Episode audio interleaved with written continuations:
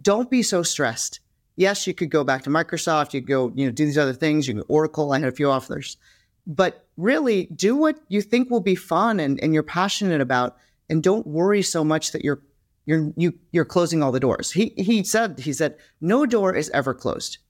You can always go back to it. You may have to work a little harder. He literally said if you want to go back into lower level network, you know, kernel development, you're probably going to have to read some books and convince some people that that's really what you're passionate about, but don't think that any door is ever closed and I think just keep moving forward with that kind of attitude. And I, think that really helped me. And I try to share that with other people who are so stressed when I see them over decisions where they're both good options. It's like, don't, don't stress that much over it. Welcome to Arta Spotlight. Live long and prosper. I'm Caesar Sengupta, your host, and the co founder and CEO of Arta Finance. In this podcast series, we don't just scratch the surface, we delve deep into the mindsets of some of the most successful founders, entrepreneurs, and investors out there. We dissect the pivotal choices that have set the trajectory of their extraordinary lives. We get into the nuts and bolts of how financial strategy and financial thinking can serve a purpose driven life. So, if you're looking for insights that are as intellectual as they're actionable, you're in the right place. The topics covered in this podcast are conversational and for informational purposes only. This podcast is not intended to serve as investment advice and is not a recommendation to buy, sell, or hold any particular security or investment. All opinions expressed by ARTA employees and third parties are not necessarily those of ARTA Finance. Today, I'll be talking to Sabrina Ellis. As Chief Product Officer of Pinterest, Sabrina is helping build and grow Pinterest and help bring everyone the inspiration to create a life they love. She's an avid bidder and has spent a couple of decades building consumer products and creating communities at iconic companies like Pinterest, Google, and Yahoo.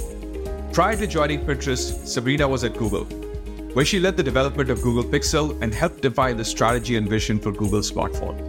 At Yahoo, she was responsible for Yahoo Mail, Messenger, Voice, and Chat. Sabrina is a highly respected product leader in the tech industry. She's known for her ability to build and scale innovative products that users love. She's also a strong advocate for diversity and inclusion committed to making the tech industry a more welcoming place for everyone. Today, we spoke about how Sabrina navigated a number of key crossroads in her life, how she chooses what she works on, how companies and teams can become more inclusive and diverse, and her and her husband's passion for giving back to the community. It was an energizing, inspiring, and highly actionable conversation. Sabrina has been a friend, an incredible leader, and someone I've admired and learned a lot from over the years. So I'm super excited to share this conversation with you all. Welcome to Live Long and Prosper. Let's get started. Sabrina, let's talk a little bit about life and sort of key decisions or crossroads that you've been at in your life. And, you know, a lot of our members really look up to leaders like you and they'd love to learn like how you went through these decisions, how you thought about it, you know, how you framed it in terms of your professional career, in your personal career, your family, you know, finances, money, all of that. So would love to hear about one of those that you think is was a key crossroads for you. You know, I would say growing up in that in the San Francisco Bay Area, I grew up in a very highly technical family. So, you know, my dad has a PhD in electrical engineering. My mom has a master's in mathematics because they didn't have computer science then. Um, but she was a very deep technical, you know, lower level networking protocol um, engineer. And so for me, studying computer science was kind of the the easy, the default path. And when I graduated from college, it was interesting what kind of role I would might take. I had interned at Microsoft and at startups, uh, but all of a sudden, I kind of wanted to branch out and do something different. And this is why I actually looked at a job that was in a software group of a consulting firm which I thought just offered a little bit more richness in terms of business and exposure. But I was also very nervous about it because as a computer science major, that's not the deeply technical arena. What am I going to do? And, you know, that was definitely a point where, you know, my dad gave me some advice and looking at, because I was very stressed about it. Should I do this? Should I not? He was just like, don't be so stressed. Yes, you could go back to Microsoft. You could go, you know, do these other things. You can Oracle. I had a few offers, but really do what you think will be fun and, and you're passionate about and don't worry so much that you're closing all the doors. He he said he said no door is ever closed. You can always go back to it. You may have to work a little harder. He literally said if you want to go back into lower level network, you know, kernel development, you're probably going to have to read some books and convince some people that that's really what you're passionate about, but don't think that any door is ever closed. And I think just keep moving forward with that kind of attitude. And I, think that really helped me. And I try to share that with other people who are so stressed when I see them over decisions where they're both good options. It's like, don't, don't stress that much over it. That's a beautiful phrase, which is, you know, no door is ever closed. You've got to work hard, but it'll eventually open up again. As you got further in life, were there other crossroads like this where you had to think about, you know, what big decisions to make? Like kind of going from Google to Pinterest was a pretty big change. You were so successful at Google and you were there for so long. That was, I would say, um, you know, even before that, though, when I think about you, you mentioned career, life, family. I would say on the family front, people often ask me, they say, oh, you know, professional woman, could, do you think you can do it all? Can people do it all? And I said, you know, my answer is no, in my experience, not as an individual. And so you have to think about it as kind of the team, the family team. And I, I remember when our kids, I mean, my kids now are 22 and 18. My little people have grown up. But I remember when they were six and three, uh, maybe like, you know, three and seven, that kind of range. Uh, we were kind of overwhelmed. My husband and I were feeling like we each maybe had 1.5 jobs and we had the kids and we were lucky we have so much family around my mom took care of them five days i was i was very blessed to have all of that but it was still very challenging we didn't feel like we were kind of giving them the parenting that we wanted so we really looked at our situation at that point and i was uh, loving my job i think at that point i was um, a vp at at Yahoo and running Yahoo Mail and traveling and I traveling and managing people around the world. My husband was also a senior director at HP, managing people around the world, and we were just struggling with balancing it all. So we made the decision where I loved my job. My husband's always liked his job, but he felt like he should probably do more for community, for society. So he actually quit his job and moved into education nonprofit in a role that allowed him more flexibility he always says that when we all learned how to work from home in the COVID pit, he'd done it for a decade, right? So he, and so that, that for our family was the right decision, but it was a big decision for us to make. And so, but I think it really, it was great for us. We feel like now our kids have both, you know, moved on to college and now my daughter graduated from college, my son's in college, but we feel like it was the right decision for our family. But going back to at that point of time, like how did you and you know your husband think about like on the family side, obviously this was really good. But from a career point of view and the aspirations you had for yourselves for the long term, and also very importantly, like you know, this would mean a change in terms of the finances, the amount of money that come into the family. And so, how do you think of your PL as the little team that you were working on? Well, so my husband and I met in business school, and you have to know that my husband, um, yeah, he goes by the philosophy that all things in life can be solved with a spreadsheet. And so I mean, anything. We're, we're talking about like, oh, we're overwhelmed, whatever. He's like, all right, let's make a spreadsheet and let's figure out all the things that we're doing in life and what are the things that we really want to be doing and what are the things that we don't think are as fun. How do we outsource them? That's kind of how our attitude. Same thing here. If we felt like this wasn't working, let's build a spreadsheet let's look at the options and let's think about what could work. And uh, you know for us it worked for us but we we needed to actually run the numbers and make sure that it did. So yes a couple of couple of mbas we were able to actually look at that project it out. He's always you know he's got all these scenario analysis things like that. I mean look he he also when i say excel he also um, at hp was in a um, strategic planning and modeling team doing a lot of supply chain analysis as well so he's a power Excel user, so that helped a lot. That's fantastic. Is this something that you do a lot? Like, do you guys like have a spreadsheet that you maintain? We've had other guests on the podcast where, you know, one of our guests, uh, she talked about how she and her husband have this thing they call the Trackernator. And they don't look at it often, but once a year, they look at the Trackernator and try to make sure, like, you know, all the numbers. They're also a business school couple in many ways. And so that all the things are right and they're still on track and which scenario has a higher probability of landing. Do you guys do that or was it just a one time kind of an exercise? Uh, we've always, we've got a lot of like long term models, things like that running. I, I think at this point, look, it is true where our spending is low compared to our earning. And so at this point, my husband is also deemed, okay, here's where it's just not worth the mind share. And so you don't need to worry about those things. It's above this level that we need to look at the numbers and actually make decisions. He was also a McKinsey guy. So he's got both McKinsey and the analytics in there. And so it's like 80 20 and what actually, what are the things that you actually need to build that modeling for? What were the thoughts that were going on in your mind? Did you feel like, did you feel more pressure at that point? Like, because, you know, you went from two high earning income to one and one person, like, was there like you just had to like you know keep the profession going at a very high rate? Uh you know a mix there. I would say yes i did feel more pressure but there's always the understanding that our earning potential was exactly the same. That's actually a great way to put it yeah. And so knowing that and knowing that um, i think all of these things you know back to even that initial thing and we're saying no doors ever closed a lot of these decisions they're for now. And that's what i tell people a lot too it was when our kids were three, six, seven, you know, kind of age, kind of three to seven. It then when you actually, it's just for that. It's for that phase. Don't feel like these decisions are forever. Because I think that's where people get really overwhelmed when you think about this is forever. I've got this pressure for. Know that it's a short term decision that you're making the right for that time for you and that team at that point in time. But also, if things go wrong or if things change, what's your potential? Like, what could you do then? Understanding that either of us could actually find a reasonable job that could actually support the family.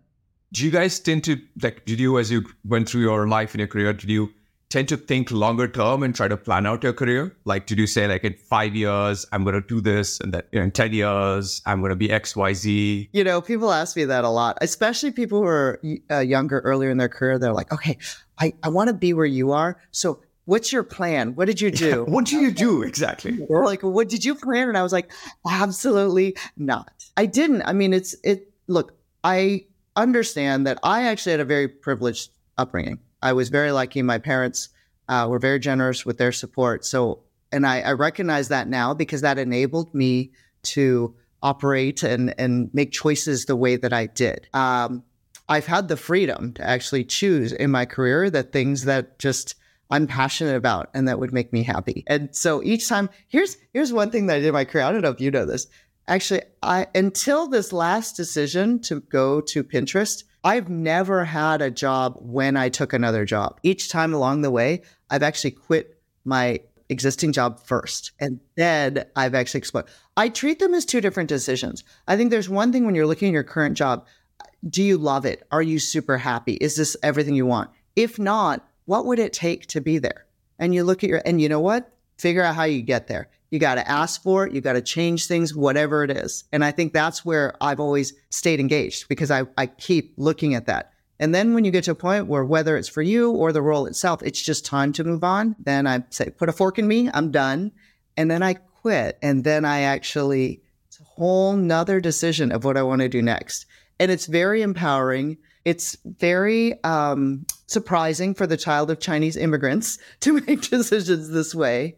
I think a lot of that I actually credit my husband. He's always given me the confidence uh, that to make decisions like this. His his answer to me is like, look, to be honest, you could find another job in like an hour. I feel very lucky to say that with all the experience I've gained.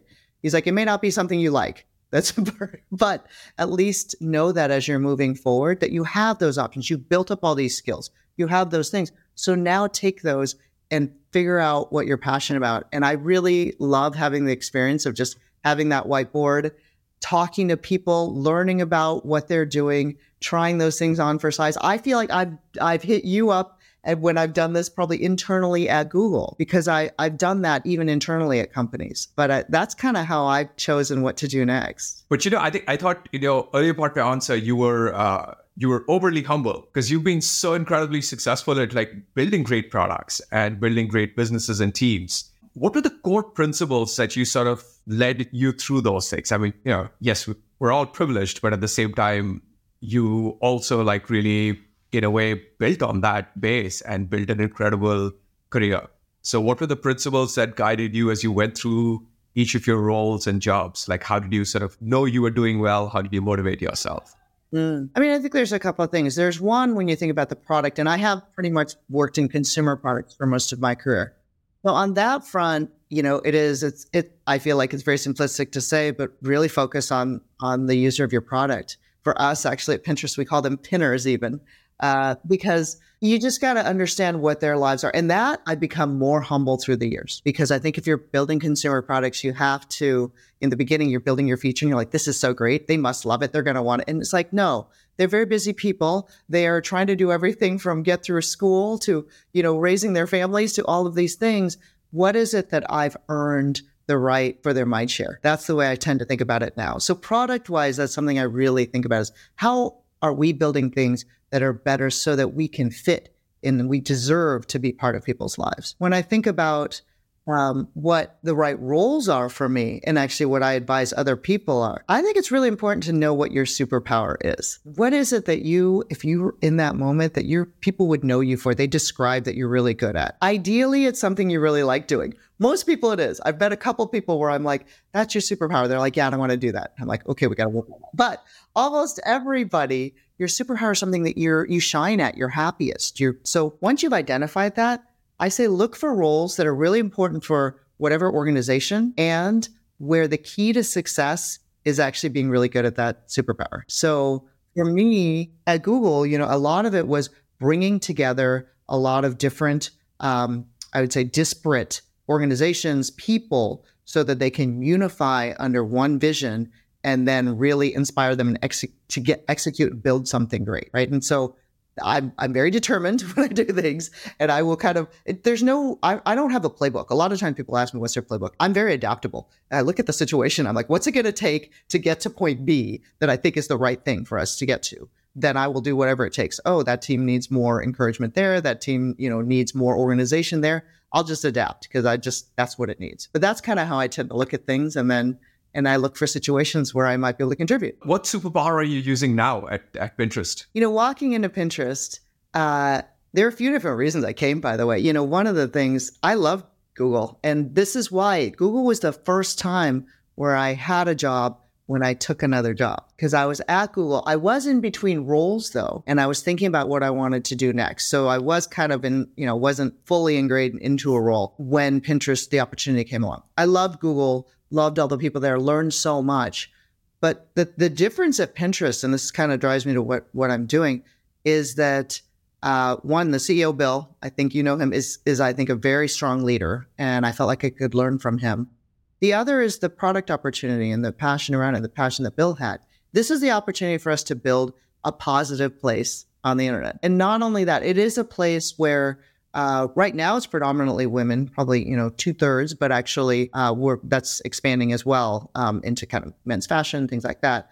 They're inspired there, and eight out of ten of them after using, they're happier after using the product. Like, there's almost no other product that can say that. And I feel like if we do that, we put that out there, we promote it, we promote metrics to even measure that. I think we can really kind of change the measurement that people are thinking and that people are building their products towards, not just Pinterest. We want to build Pinterest to be top of that, but other social sites understanding that and starting to measure that and building that way. That's, that's something I want to do. To wrap this up, I wanted to kind of, you know, one of the questions I love asking people who come on the podcast is what advice would you give to yourself like you know, when you were say 10 years back or 20 years back, um, what if you if there was a message you could send to yourself, what would that be? You know, it's actually consistent with a lot of the themes that I share with others. It's it's a little bit of don't stress over it that much. Each decision that you're you're really stressing over, you're just absolutely convinced that there's somehow a right choice and a wrong choice. All the, a lot of the paths turn out okay. And sometimes things turn out in ways that you hadn't hoped for, that you you wish didn't, but I think you got to let those go and just move on. I'll give you an example. I was at a startup before I joined Google. Um, it was called Kosmix and really bright people really enjoyed it, but also felt like uh, probably wasn't the right place for me to contribute my superpower. In that I looked at the the company and it was really about related entities and data mining, and I felt like that was the strength of the company. They'd brought me in to work on more of a consumer product. But I'm like, you know what? I don't think that's the key to this company. It's more that you need a massive data set for you to process on some of the underlying technology. So I decided to leave. Uh, when I left, I actually ended up not. I had I had like I think can't remember like 60 or maybe 60 days to decide whether I wanted to exercise my options. And at that point in time, and I you run all the numbers, and it's is this company going to be in the money um, or not? For me, because at that point I had to put in six figures to actually exercise my options. I decided not to. And I believe four weeks after that, uh, Kosmix was acquired. They've never announced the overall by Walmart to start Walmart Labs for a, a substantial amount that I definitely would have been in the money. Uh, and, you know, it, it ended up that you know, it was, I missed it at like four weeks. So is that, you know, I was upset for a few days, but I was kind of like, you know what? I ended up at Google. I met wonderful people like you. I think I learned a ton, developed my career a lot. Things happen and you can't kind of always be so stressed about each decision and what coulda, shoulda, would have been. I think it's more important to kind of look forward where you're at. Are you enjoying it? And there's those things are going to happen. There's a lot of luck in life, and you got to let it go. Sabrina, you're uh, you're an incredible leader. You're also an incredible woman leader at a tech company, and it's something that you know we we all care deeply about increasing the diversity of our companies, and especially making it a making tech a much much nicer, more warm, warm place for women to be in what do you have to say to like younger leaders, men, women on, you know, how do we do all of that?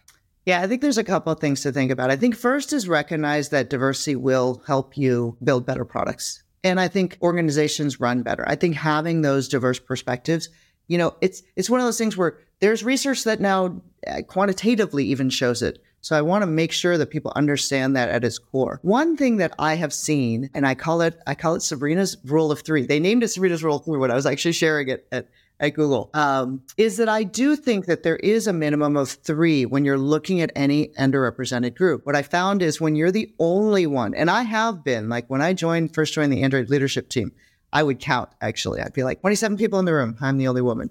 30 people in the room. I'm the only woman. And it was interesting when you're looking at things like working on camera, where none of the guys even took pictures. And I was like, why are you leading this? You need more people. I take so many selfies, right? It's just, you know, I think I've made you take a selfie with me. Um, it's, you need the people who are really enjoying the product in different ways to share their perspectives. So what I find is that if you're the one, you're the only. And often you get these questions of Sabrina, what do what would women think about that? Sabrina, what would Asians think about that? And you're like, I don't know. I don't know that I can represent billions of people.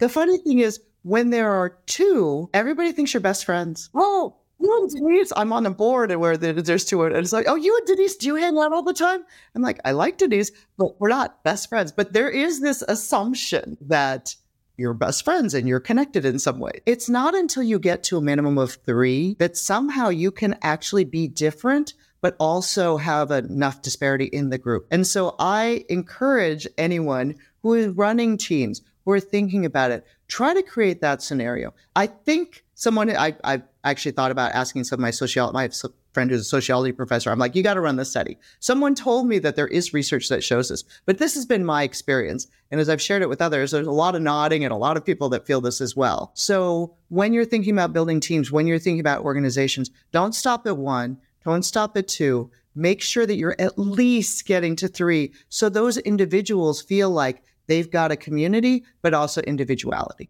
That is so actionable. I love it. Absolutely love it because it's, uh, you know, it makes total sense and it's very, very clear and actionable. That's very helpful. That is super, super helpful. Uh, and, you know, especially as someone thinking about organizations and building teams. And, you know, we've tried very hard to make ARTA as diverse as possible. It's, it's interesting too, because I think people who are often really, um, invested in diversity and they want it, what they tend to do is to look at it and spread the people across the organization. I think that's the other thing I, I tend to look at is maybe that's not the right thing for the individuals who are in the more minority group. It might be better to have one team have three people and three other teams to have none.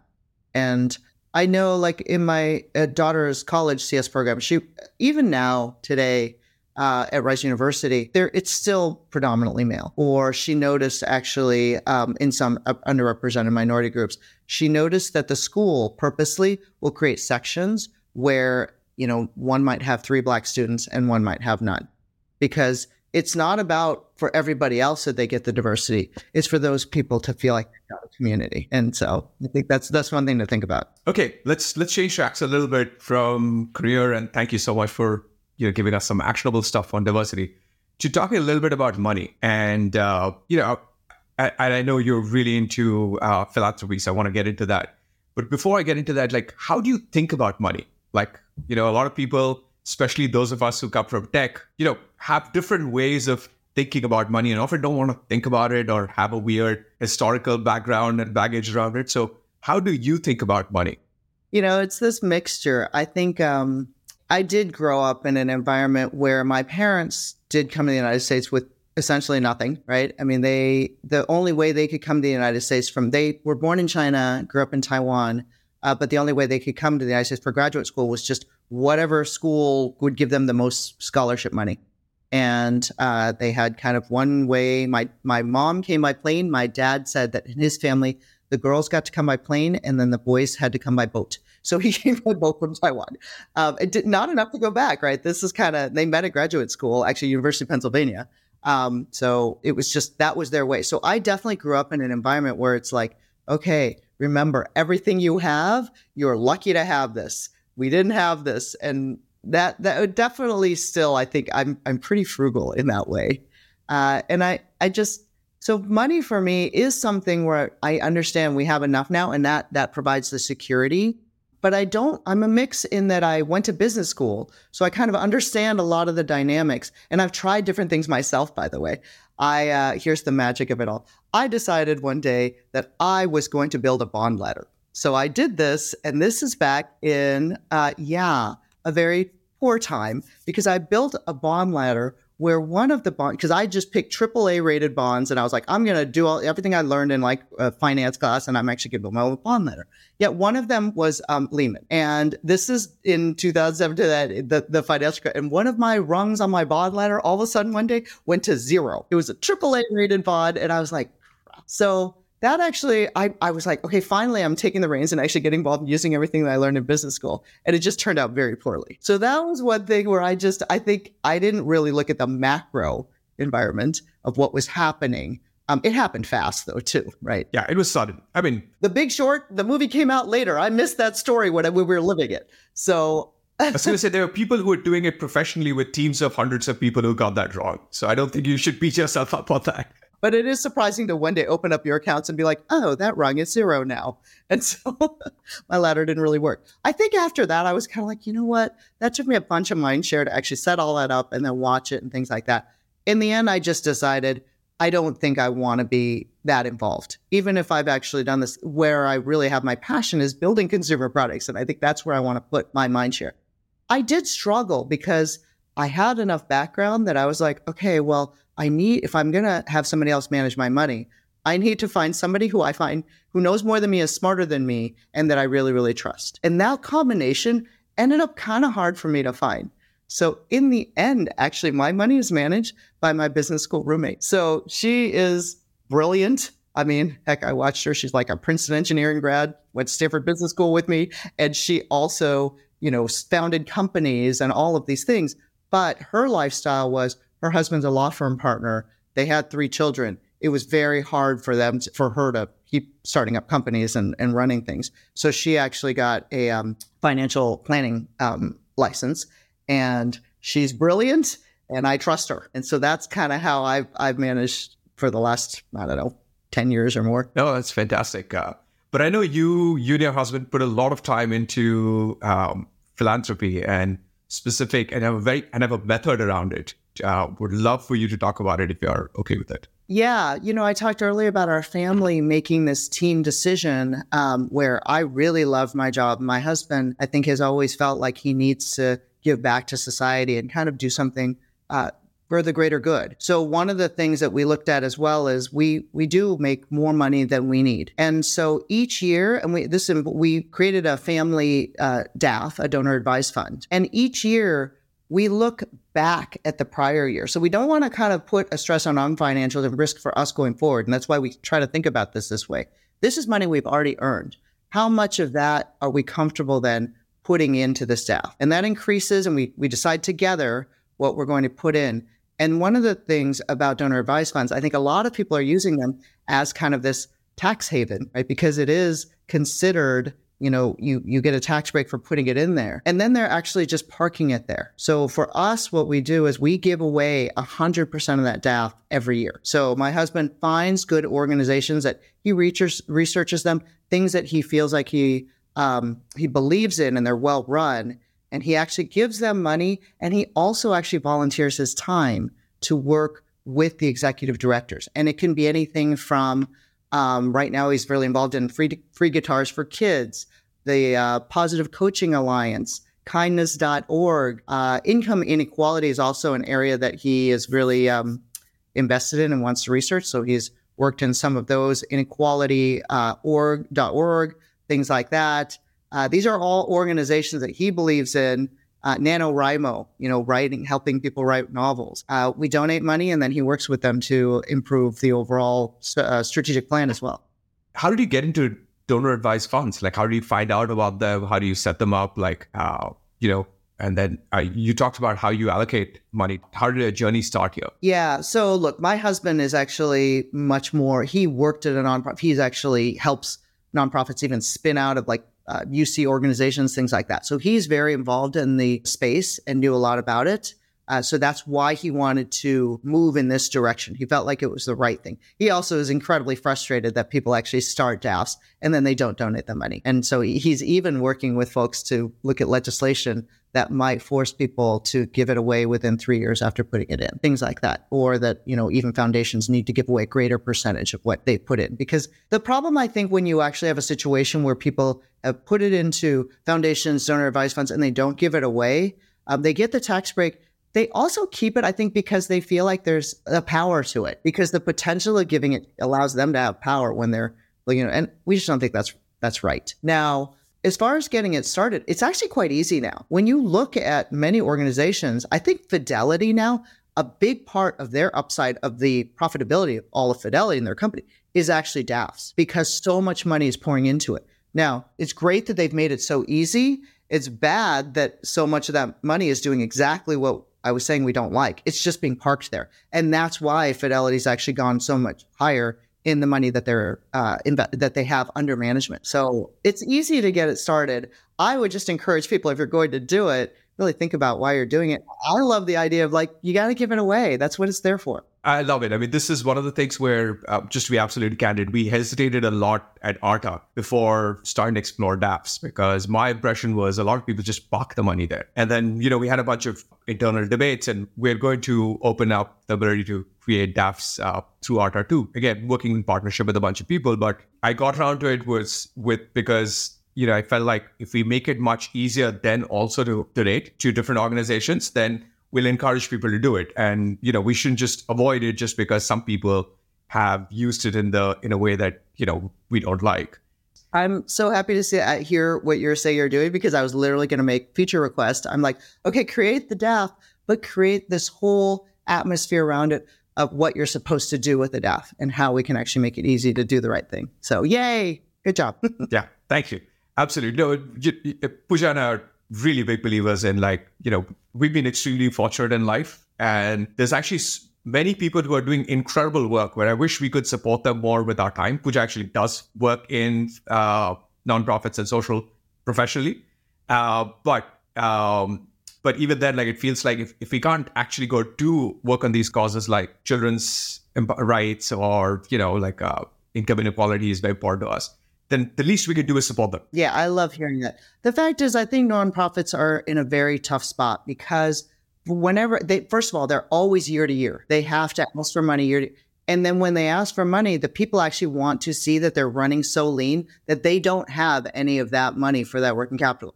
And so that's one of the things my husband tries to help with when he's working with the nonprofits is he'll commit to three year of you know investment or, or donations because they otherwise the the nonprofits can't uh, plan ahead at all. They literally every year they have to start over, and so projects and efforts that should have longer term investment are just very very hard to to fund.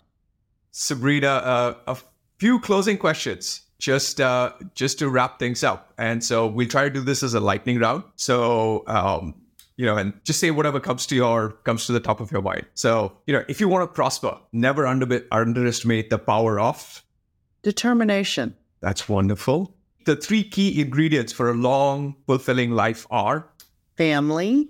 Uh, it's not a word. I would say the uh, happiness, but it's just the decision to be happy, as my son puts it, and uh, community. That's beautiful. Family, the decision to be happy, and community. And I love the way you put it.